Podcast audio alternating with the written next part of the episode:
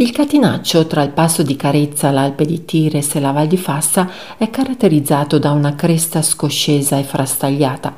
Diversi picchi sfiorano i 3000 metri di altitudine. Il catinaccio, il catinaccio d'Antermoia, la cima a Scagliere, le torri del Violet, la roda di Vael. In pieno giorno il catinaccio appare come un massiccio aspro, pieno di fenditure, torri e pareti verticali ma al tramonto le sue pallide rocce dolomitiche assumono una fantastica colorazione rossa. Le Dolomiti sono composte di rocce di carbonato di calcio e di magnesio. Per questo la Dolomia, colpita dai raggi del sole all'alba o al crepuscolo, sviluppa tante sfumature intense. Il fenomeno, noto come rosadira, diventare rosa in lingua ladina, ha dato origine a una suggestiva leggenda.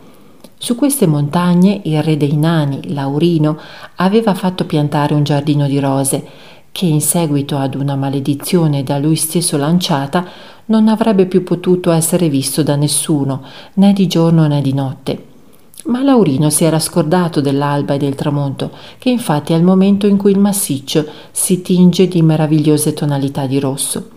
Così da allora le rose riappaiono colorando le montagne, al principio e alla fine di ogni giorno. Dove è possibile osservare le Dolomiti tingersi di rosa, dal Catinaccio in Val di Fassa per arrivare all'Alpe di Siusi, allo Scigliar fino al Sasso Lungo. Altri punti spettacolari sono il Sas Pordoi, il Cimon della Pala, le tre cime di Lavaredo, il Monte Pelmo e il Monte Civetta.